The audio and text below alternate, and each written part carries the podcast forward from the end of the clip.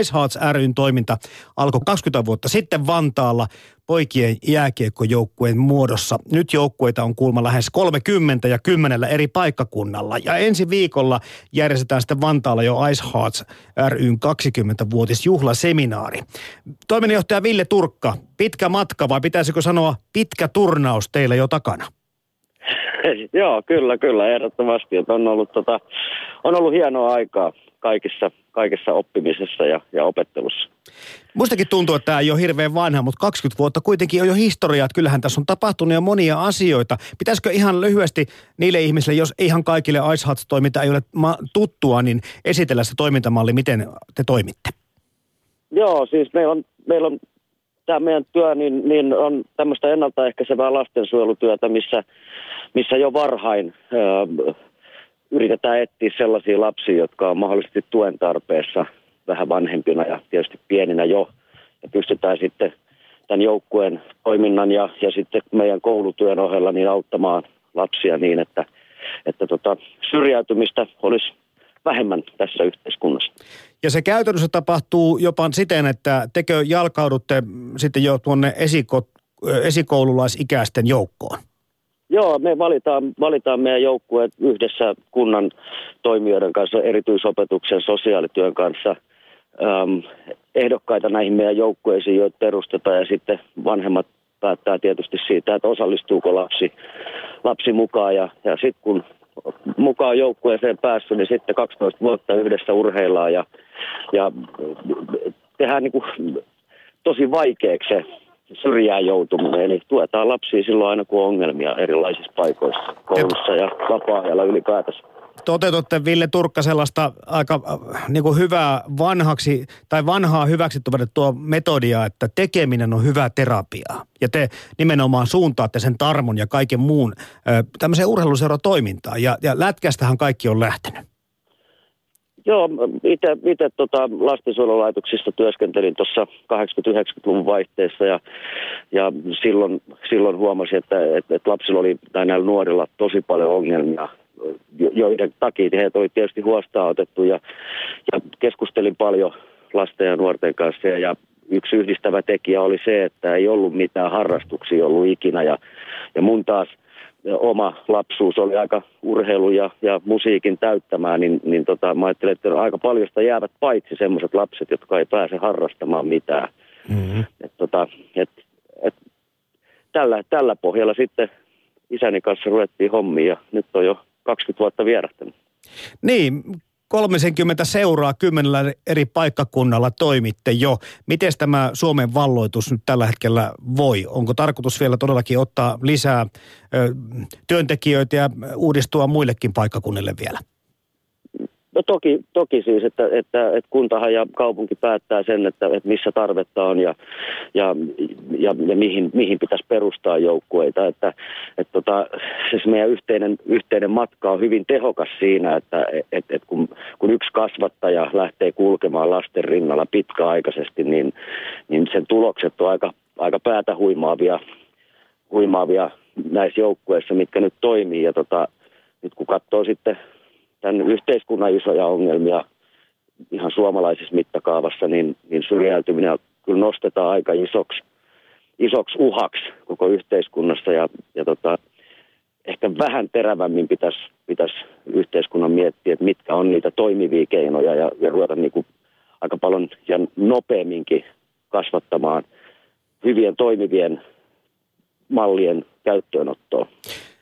Joo, siis nämä hintalaput, kun sä puhut, jos tyrketään tämmöinen ihan karu hintalappu syrjäytys, syrjäytymisen vaarassa tai syrjäytyneen lapsen tai nuoren otsaan, niin sehän on ihan kauhean. Tämä maksaa yhteiskunnalle niin paljon, että jos jotakin toimintaa voidaan niin kuin järjestää, niin nämähän ei ole suurin siinä, siinä niin kuin missään suhteessa toisiinsa, kun jossakin on kerrottu, että jopa 170 000 euroa voidaan laskea hinnaksi yhdelle syrjäytyneelle lapselle tai nuorelle vuodessa. Nämä on käsittämättömiä summia, mitä yhteiskunta hassaa tässä. No kyllä joo, ja sitten kun se ei ole enää, enää kauhean positiivista puuttumista, se, mm-hmm. se tavallaan niin kuin tämmöinen huostaanotto, että, että jos me pystyttäisiin aikaisemmin tekemään paljon tehokkaampia asioita ja, ja, ja positiivisempia asioita, niin, niin uskon että, ja, ja tiedän, että et, et se olisi yhteiskunnallisesti erittäin kannattavaa puuhaa. Miten paljon, Ville Turkka, teillä on lappia, lapsia niin kutsutusti hanskassa, eli paljon teidän kauttanne on kulkenut lapsia ja nuoria? No se on 500, 500 suunnilleen jo valmistuneet kolme joukkuetta ja, ja nyt toiminnassa olevat joukkueet. Toki siellä on aika ihan alkutaipaleella paljon ryhmiä, joissa, joihin otetaan sitten, sitten tota, semmoisia lapsia, joiden niin kuin ensisijaisesti joiden tuen tarve on niin kuin ilmeinen jo kuusivuotiaana. Et, et, et, tota, et, tosi kiva määrä ja siitä, siitä ollaan älyttömän iloisia. Et, et valitettavasti vaan niin, niin semmoisten tuen tarpeessa olevien lasten määrä on, on huima. Siis se on, se on ihan, ihan tota,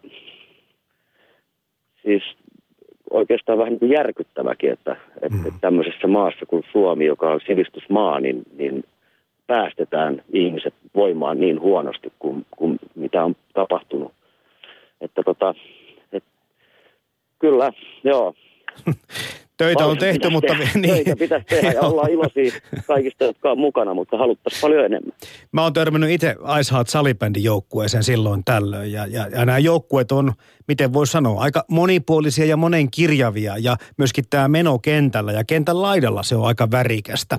Ja sitten päässyt todistamaan tämmöisiä tilanteita, joissa pelaajien käytöksestä normaalisti olisi tullut huomautuksia, rangaistuksia, jopa ulosajoja. Mutta kun me ollaan katsottu sitten muiden vanhempien kanssa vaikka just tätä Icehat-joukkueen valmentajien toimintaa, miten, mä, emme voi ymmärtää, miten pystyy säilyttämään sen tyyneyden ja sieltä joskus joutuu hakemaan pelaajia pois keskeltä kenttää, kun ne ei suostu tulemaan vaihtoon, mutta sitä on kyllä ihailtu. Täytyy kyllä myöntää, että, että se työ, mitä te teette näiden ikään kuin tämän syrjäytymisvaarassa olevien nuorten ja lasten kanssa, niin se on jotain semmoista, mitä, mitä niin kuin ei voi kuin ihmetellä.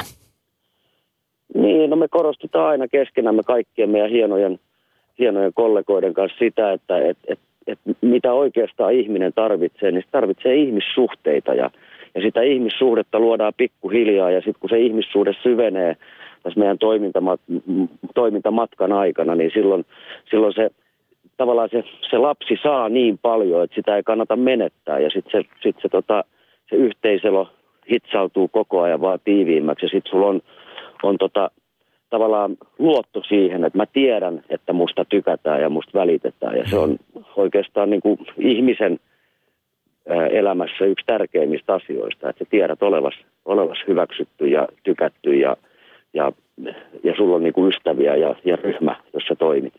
Niin nekin perheet, joilla on molemmat vanhemmat kotona ja elossa ja kaikki asiat ö, hyvinkin, niin hekin varmaan huomaavat sen, että niin kuin valmentajilla on aivan toisenlainen tatsi näihin lapsiin ja nuoriin kuin itse vanhemmalla on. He pystyvät puhumaan vähän eri asioista ja heitä kunnioitetakin vähän eri tavalla. Niin, ja siis kyllähän vanhemman rakkaus omaan lapseen on ihan eri mm-hmm. planeetalla kuin, kuin valmentajan. Et valmentajan on helpompi sanoa suoraan, asioita silloin, kun kehitetään esimerkiksi jonkun lapsen ominaisuuksia tai jotain muita, niin se, se tavallaan se on, se on, se on helpompaa sanoa, että se, et, et nyt sulla on kehitettävää tossa ja tossa asiassa ja, ja siitä, siitä me varmaan ollaan yhtä mieltä. Että kyllä se on vanhemmalle paljon vaikeampaa se, semmoinen tavallaan niin kuin kasvattaminen tuommoisissa asioissa, kun, kun se suhde on niin syvä siihen omaan lapseen. Et, et siinä siinä niin kuin ulkopuoliset kasvattajat on on äärimmäisen tärkeitä kasvatuskumppaneita vanhemmille. Mm. On se sitten valmentaja, opettaja, kuka tahansa ulkopuolinen ihminen. Sitä on pari kertaa miettinyt, jos mietitään tämmöistä vaikka ö, yksinhuoltaja tai maahanmuuttaja perhettä, missä ei vaikka ole ajokorttia tai autoa, niin miten näitä lapsia edes saadaan niin kuin treeneihin kuljetettua? Miten, miten saadaan niin kuin pidettyä porukka koossa? No aika hyvin, hyvin Suomessa toimii julkinen, julkinen ähm, tota, liikenne. Ei se, meillä on kasvattajia, joilla ei ole ajokorttia ja silti he onnistuu poikien kanssa menee peleihin ja, ja harjoituksiin. Et ei se, se ei niinku välttämättä tee sitä, mutta aikaa se vie hirveästi se opettaminen siihen, siihen julkisen liikenteen käyttöön. käyttöön. Mutta tota, kyllä mä tässä niinku, ehkä sitä mietin enemmänkin, että, että sille, sille lapselle – on niin tärkeä, että pienestä pitää jo pääsee niin kuin tutustumaan aikuisten ohjaamana siis normaaliin hyvään elämään, mikä pitää sisällään sitten, että on, on harrastuksia, on ystäviä, on kavereita, että sä et niin kuin jää ja jämähdä sinne, sinne kotiin, kotiin ja siinä, siinä tota, meidän kasvattajat tekee fantastista työtä, että haetaan poikia ympäriinsä ja tarjotaan se mahdollisuus. Ja tyttöjä tietenkin myös. Mm. Ja se ei ole kallista lystiä, kun teidän toiminnan mukaan pääsee. No se on ilmasta mm. lapsille, jotka on mukaan päässyt. Että tota, et tietysti niin kuin sen urheilun toiminnan kulut, niin, niin siinä meillä on aina tekemistä, että saadaan kerättyä kaikille joukkueille se jäämaksut ja kuljetuskustannukset ja vakuutukset ja, ja tota, muut. Että, että on tämä tietynlaista hyvää tulonsiirtoa myös perheille, että, että tota, ähm, ettei tarvii miettiä, että mistä se toimintatonni tänä vuonna saadaan, että lapsi pääsee mukaan joukkuetoimintaan. Hmm. Hei, sano, meillä on kova työ. sano Ville tähän loppuun vielä, että miten, sitä, miten tuloksia voidaan mitata, eli, eli miten näillä autettavilla lapsilla ja nuorilla on sitten mennyt? No, meillä on parhaillaan käynnissä THLn pitkittäistutkimus siitä, että mitä tämmöinen toiminta, toiminta merkitsee, mutta kyllä meille tärkeitä asioita ja virstanpylväitä tässä on, on, on semmoiset, että, että joka ikinen ISATS-lapsi saa peruskoulun päästötodistukseen ja pääsee opiskelemaan. Ja, ja tietysti tärkein semmoinen asia, mikä on enempikin tunneasia, on se, että, että kun sä oot käynyt ISATS-polun läpi, niin, niin sä tuotat, tuotat paremmin hyvinvointia ympärille. Eli opit, opit toimimaan ryhmässä ja opit vuorovaikutustaidot ja, ja opit sosiaalista, sosiaalista kanssakäymistä muutenkin ja ymmärrät, että mitä ryhmissä tapahtuu ja miten niissä toimitaan, niin – niin nämä on niin kuin tuloksia, joiden, joiden on tosi vaikea, vaikea mitata, mutta, mutta tota, kyllä esimerkiksi huostaanottoja meidän toiminnalla on pystytty ennaltaehkäisemään, kun ollaan riittävän ajoissa aloitettu, aloitettu lasten kanssa toimiminen.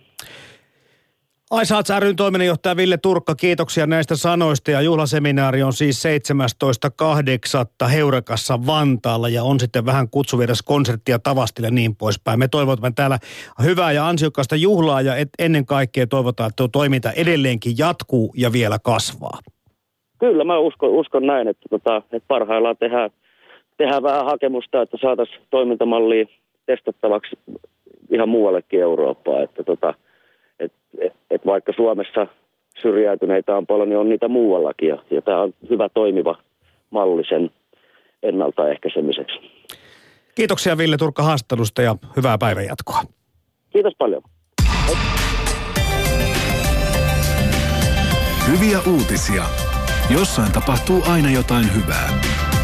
Puheen päivä. Yle Puhe.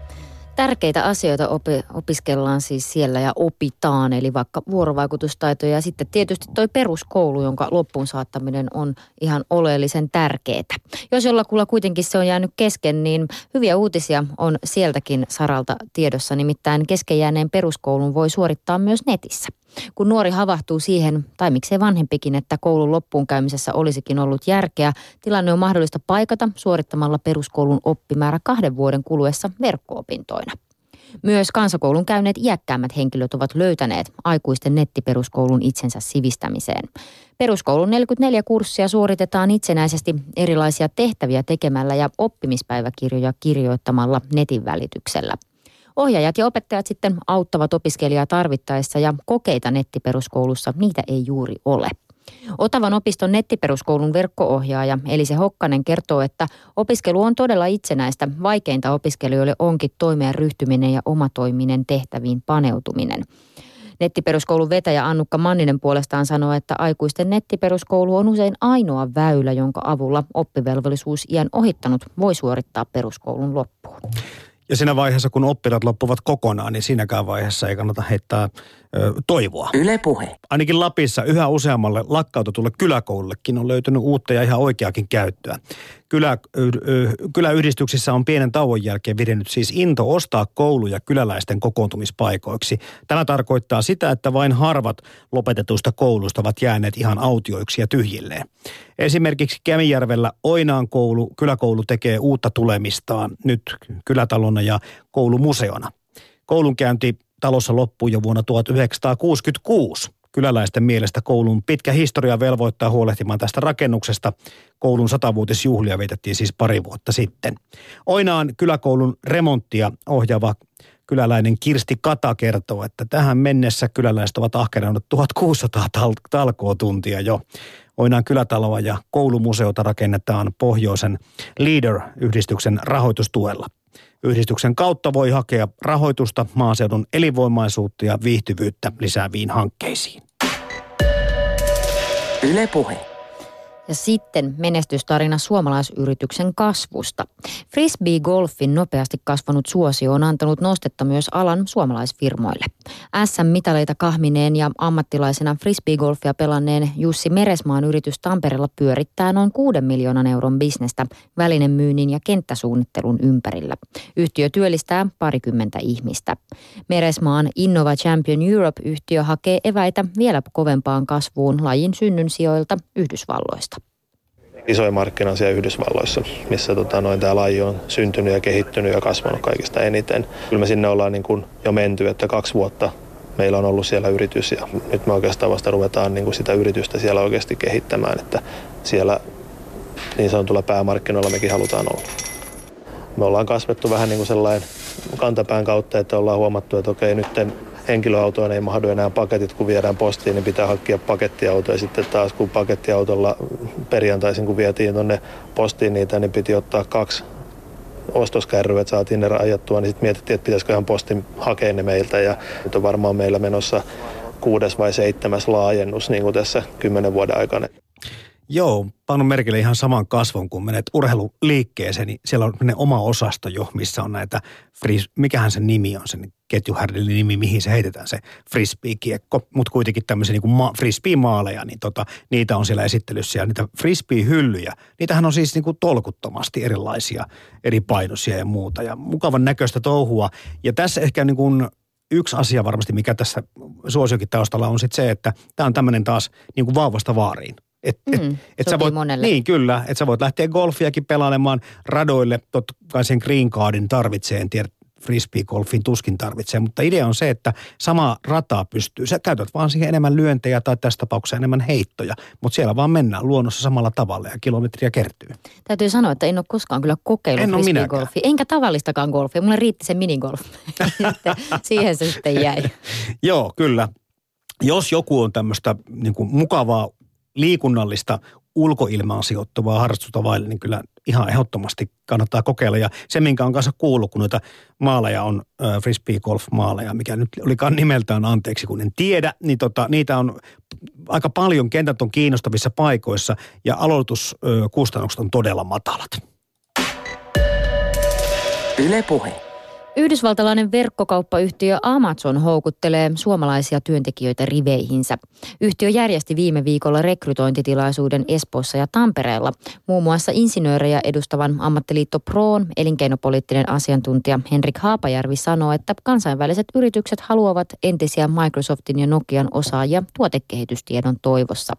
Amazonin on kerrottu etsivän vahvistusta sähköisten kirjojen lukulaite Kindleä kehittävään tiimiin. Amazonin myös huhutaan olevan perustamassa tuotekehitysyksikköä Suomeen, mutta yhtiö ei ole kommentoinut tietoja. Työttömiksi jääneitä IT-osaajia markkinoidaan myös aktiivisesti ulkomaille. Finprohon kuuluva Invest in Finland kartoitti heti YT-uutisten jälkeen, keitä Microsoftilta ja Nokialta vapautuu. Aiemmin esimerkiksi Huawei ja Ericsson ovat etsineet suomalaisosaajia. Ja kyllä se on suuren maailman meininki, että ennen oltiin Kymi-yhtiöllä töissä, nyt kohta ollaan Amazonilla. Ylepuhe. Helsingissä haetaan pienten asuntojen pulaan ratkaisumallia monesta paikasta, muun muassa Ruotsista. Siellä voidaan rakentaa pientalotontelle enintään 25-neliöisiä täydennysrakennusasuintaloja ilman lupaa. Suomalaisesta sääntelystä poiketen näissä pikkumökeissä voi asua vaikka vuoden ympäri. Helsingin rakennusvalvontavirasto ehdottaa harkittavaksi, että Ruotsin malli otettaisiin vireillä olevaan maankäyttö- ja rakennuslain muutokseen.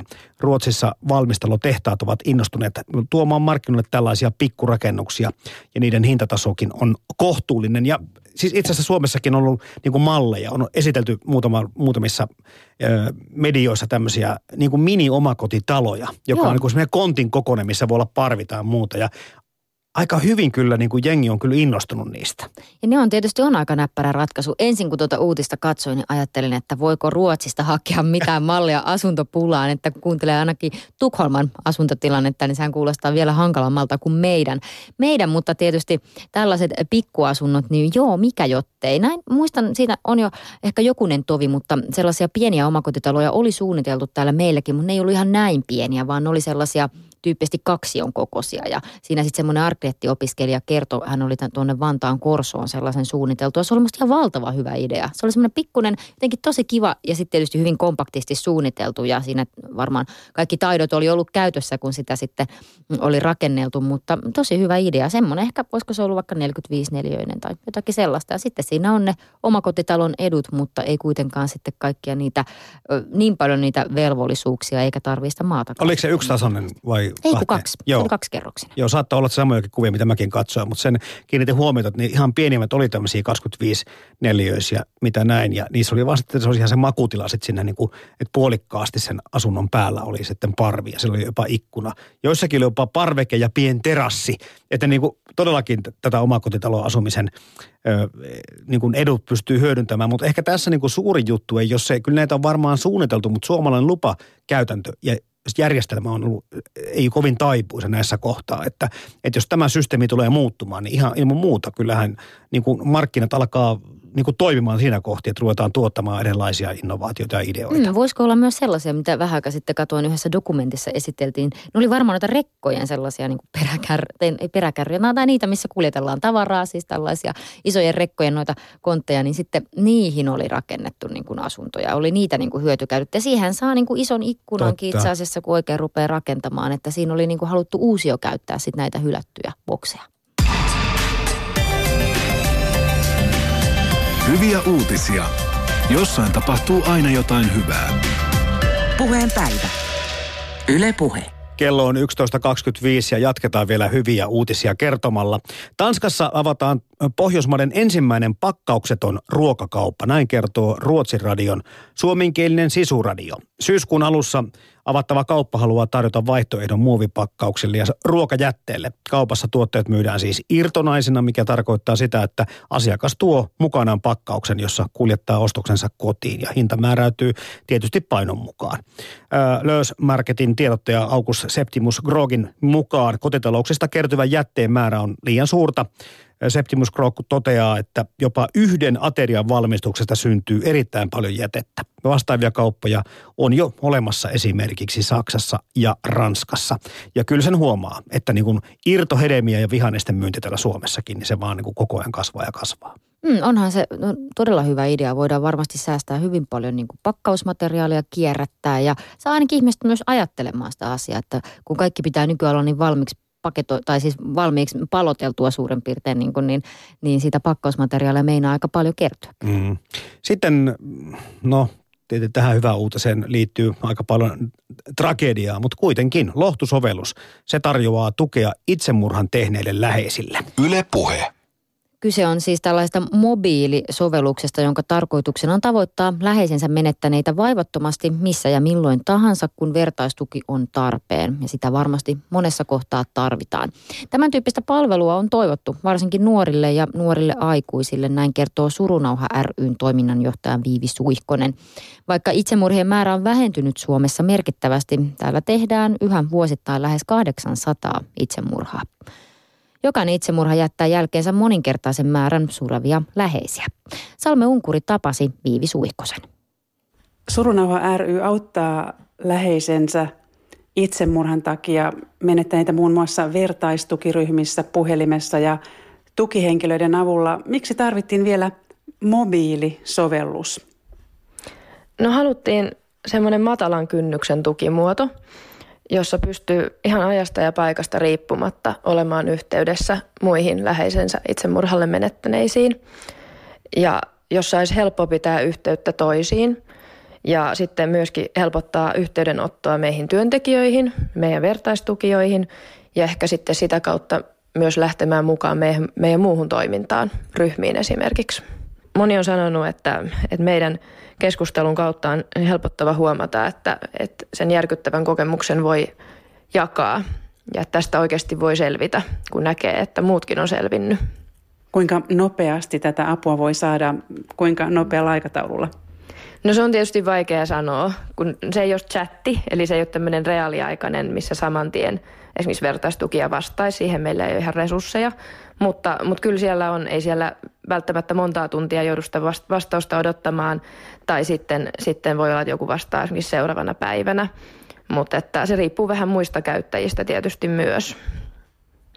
Onko tällaista siis toivottu?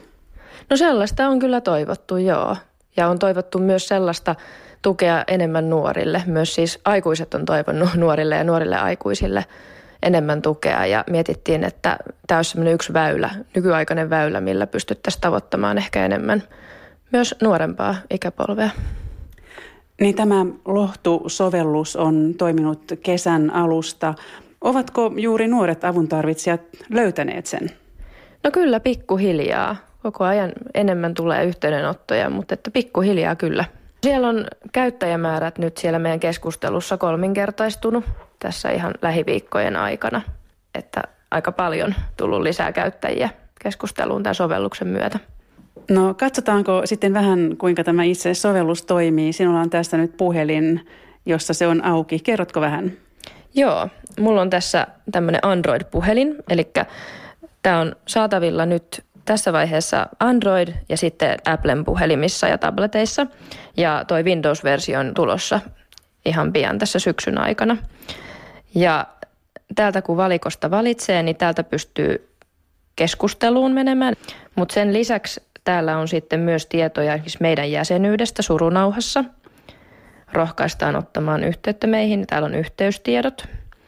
Sitten täällä on tämmöinen ajankohtaista osio, mihin tulee tietoa itsemurhan tehneiden läheisten erinäisistä kursseista ja ryhmistä ja muista tällaisista. Myös muiden tahojen me laitetaan tänne, tänne tietoa, mikä saattaa kiinnostaa. Erilaisia tukimuotoja. Ja sitten me ollaan koottu tänne myös tällainen vertaistukiosio. Ja tässä halutaan helpottaa yhteydenottoa, että osallistua meidän ryhmiin, meidän tukihenkilötoimintaan, vertaistukipuhelimeen, mitä tukea voi muualta saada.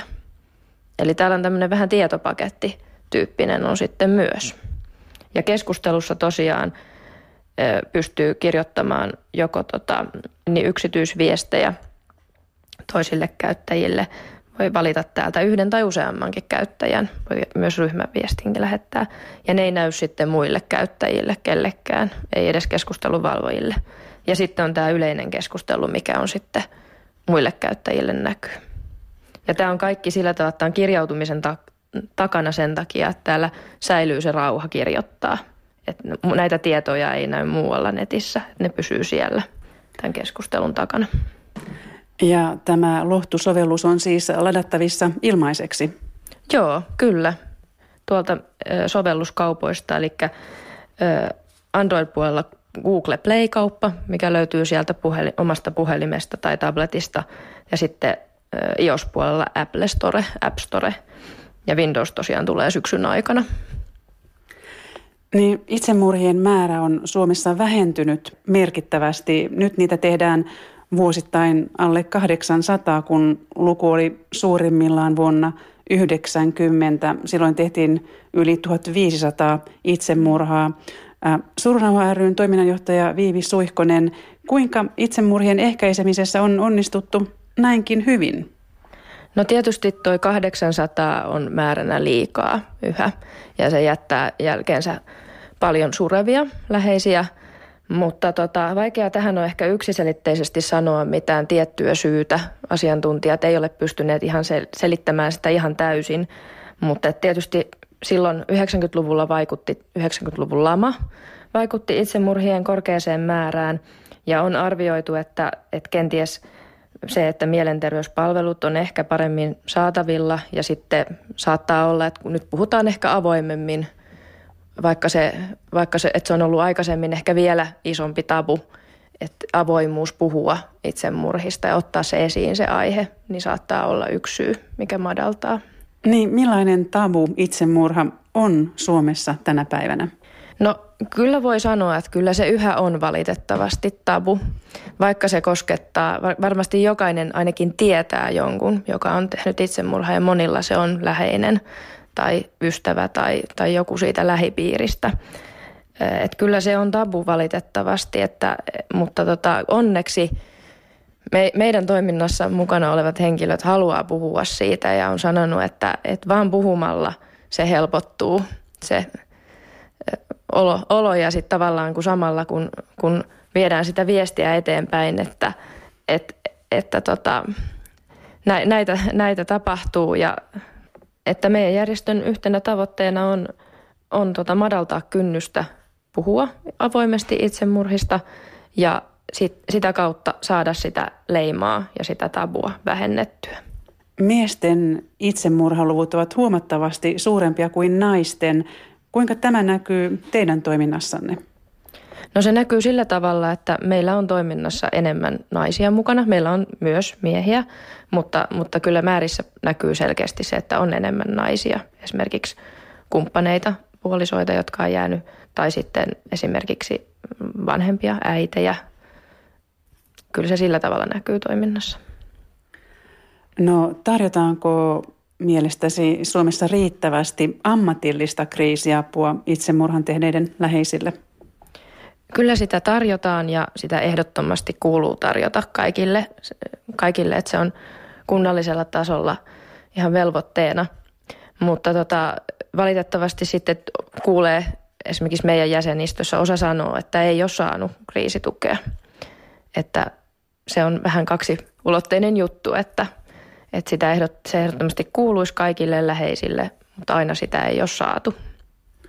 Niin tilanteet varmaan vaihtelevat todella paljon eri puolilla maata tai eri tilanteissa. Millaisia tilanteita nämä yleensä ovat? Kuka sen ammatillisen kriisiavun tarjoaa? No se voi olla kun, kun, kunta, se voi olla SPRn vapaaehtoistyöntekijät, siihen koulutetut kriisityöntekijät, joissakin kunnissa seurakunta, sitten se voi olla esimerkiksi siinä yhteydessä, kun poliisi tai pelastuslaitos tai muu kuolinviestin ilmoittaja tulee, niin siinä yhteydessä pyritään antamaan kriisitukea sitten sen jälkeen myös. Kertoi Surunauha ryn toiminnanjohtaja Viivi Suihkonen. Lisätietoja järjestön toiminnasta löytyy osoitteesta www.surunauha.net. Surunauha ry toimii toki myös Facebookissa ja Twitterissä, eli kyllä sinne yhteyttä saadaan. Ja vaikeasta asiasta kyllä niin kuin on tehty tässä tapauksessa aika merkittäviä tämmöisiä helpotuksia ehkä ihmisten Niin, eli siis helpo, tätä saavutettavuutta niin kuin varmaan pystytään helpottaa tällaisilla erilaisilla sovelluksilla ja niin kuin tulemalla sitä kautta lähelle ihmisiä, mikä on niin kuin hirveän tärkeää, koska jotenkin ehkä sellainen tilanne, missä ihminen, jos on niin kuin jotain tosi tapahtunut, jotain tosi traagista ja sitten siinä on aika väsynyt ja muuta, niin varmasti se, että sitten pitäisi ponnistella, että löytää sitä apua, Kyllä. tilanne kuin tilanne, niin varmaan se, että se on helposti löydettävissä ja jotenkin siinä lähellä ihan vaikka parin klikkauksen päässä, niin tuo kyllä aika, tekee aika iso eron siihen.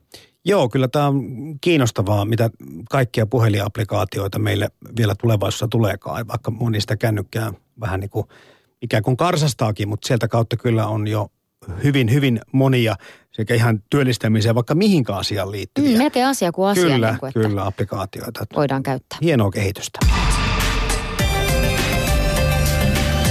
Hyviä uutisia. Jossain tapahtuu aina jotain hyvää. Puheen päivä. Yle Puhe. Suomalainen äh, Gini, se niittää mainetta maailmalla. Uus, uutisesta kertoo muun muassa Kauppalehti. Viime vuonna kohistiin Napue Ginistä, nyt Gini nimeltä Helsingin palkittiin kansainvälisessä kilpailussa. Uusi tulokas palkittiin kolmella mitalilla 2016 International Wine and Spirit Competitionissa. Tällaisessa kilpailussa siis tuo noita palkintoja vaan sateli. Helsingin Ginin luoja Jere Vihervaara kertoi, että Ginin reseptiikka ja design on hiottu inspiraationaan 1900-luvun alku- ja kieltolain aika, eli aika mielenkiintoinen historia kaikin puolin. Helsingin on tällainen ruispohjainen gini, joka on tislattu ja maustettu 20 eri yrtillä. Eli aika monipuolinen resepti tässäkin on kyseessä. Eikös noin muutkin ginit ole sellaisia, että sieltä kaiken näköistä rosmariinia, mitä kaikkea sieltä niin kuin löytyy sieltä? Joo, seljan kukka taisi olla tuossa napueginissä se semmoinen määräävämpi yrtti, mutta se on kyllä kieltämättä niin kuin ma, mahtava ja mainio asia, että tämmöisiä luksustuotteita on yhtäkkiä alettu Suomessa kehittää ja, ja ne pärjää noin hyvin täällä. Mutta kun me, tästä on puhuttu kyllä aikaisemminkin, että jos tämän niin kuin puhtaan luonnon, puhtaan ö, pohjaveden ja tämä meidän mahtavat yrtit ja marjat, mitä tässä maasta löytyy, niin osataan hyödyntää oikealla tavalla. Löytyy kaikki tämmöisiä innovaatioita. Ja nämä ginit on jollakin tavalla joku tämmöinen, joka tuli vähän niin kuin mulle puskista, että hetkinen, jokainen ajatteli, että Iso-Britanniasta vaan niin kuin se Gini tulee ja sillä selvä. Ja nyt yhtäkkiä, yhtäkkiä jouduttu kehittää tällaisia tuotteita. Ja kun vertaat sitten tämmöisen perusginiin, kun mekin olemme muutaman kerran näitä sitten maistelleet, että mikä se, onko niissä oikeasti ero? No onhan niissä ihan älyttömästi ero, mutta tässä pitää muistaa, että nämä on tämmöisiä premium-tuotteita. Ja mm. selvästi niin kuin hintaluokan kalleimmasta päästä olevia, että et tota, ehkä enemmän niin kuin vientituotteita. Mutta tässä oli hauska leikki tämä Hell Sin Gin et Helsingin. Ja sitten mä mietin kanssa, että mikä tämä on tämä kieltolaki. Mä tajusin, niin kun se on se hell, sitten oli se synti ja sitten se gini vielä siinä. Että siinä on niin pantu monta tämmöistä asiayhteyttä. Ja näistä kaikista pulloista, mitä mä oon kattonut Kalevalla giniä tehdään siellä öö, Kiteellä muistaakseni. Ja, ja sitten tämä Napue ja tämä Helsinki Dry Ginit ja muut. Niin tämä muotokieli – ja tämä tarinan niin kuin loihtiminen näille firmoille ja näiden jotenkin nämä ulkonäöt, niin aivan valtavasti niin kuin mennyt kehittynyt eteenpäin niin, että nämä on niin upeita siis tuotteita jopa niin kuin silmämääräisesti katsella, vaikka ei puhuta mistään maistelusta. Mm, siinä on panostettu pakkausmuotoiluun on, ja muuhun. kyllä. Että se on kyllä mennyt hirveästi eteenpäin. Mm, ei se varmaan ole sattumaa, että tuossa Flow-festivaalillakin joku ginibaari taisi siellä olla. Siellä varmaan Oli, olisi, aha. jos on ginin ystävä, niin varmaan olisi monenlaista sieltä sitten Ja muotoilusta ja muotoiluhinnastahan tällä viikolla muutenkin tullaan hei puhumaan. Eikö niin? Kyllä vaan, keskiviikkona siitä lisää. Yle puhe. Ja jos tuli kultaa ja hopeaa ja mitä kaikkea, niin, niin tuli muuten Ruskasen Antillekaan, vaikka tässä ei ole vielä keihään finaalia käytykään. Nimittäin keihäette Antti Ruskanen nousee Lontoon eli vuoden 2012 olympiakisojen hopeamitalistiksi dopingkärryn myötä. Kansainvälinen olympiakomitea tiedotti viime viikolla Riossa, että Lontoossa hopeaa voittanut ukrainalainen Aleksander Piatsynskja on kärrynyt siis dopingista ja ukrainalaisen käry varmistui näissä uusinta testeissä, joita tehdään siis vuosien vuosienkin kuluttua. Ja tämä tarkoitti sitä, että pronssia saavuttanut Ruuskanen nousee hopealle, Tero Pitkämäki neljänneksi tässä kisassa. Se oli sentään, vielä kun olisi ollut Riossa, kun olisi kuullut tästä, että olisi niin voittanut olympiahopeita ennen kuin olisi heittänyt heittoakaan. Mutta selvästi se sitä, oli matkalla. Siitä aika paljon iloa kyllä saatiin. Se oli musta hauska havaita viime viikolla, miten tällainenkin näinkin voitettu mitali, mitali toi selvästi paljon iloa suomalaiseen urheiluun. Silja.raunio.yle.fi tai jarmo.laitaneva.yle.fi ja somekanavat toimii. Laitapa meille hyviä uutisia. Niitä tulee taas ensi maanantaina. Hyviä uutisia. Jossain tapahtuu aina jotain hyvää. Puheen päivä. Yle Puhe.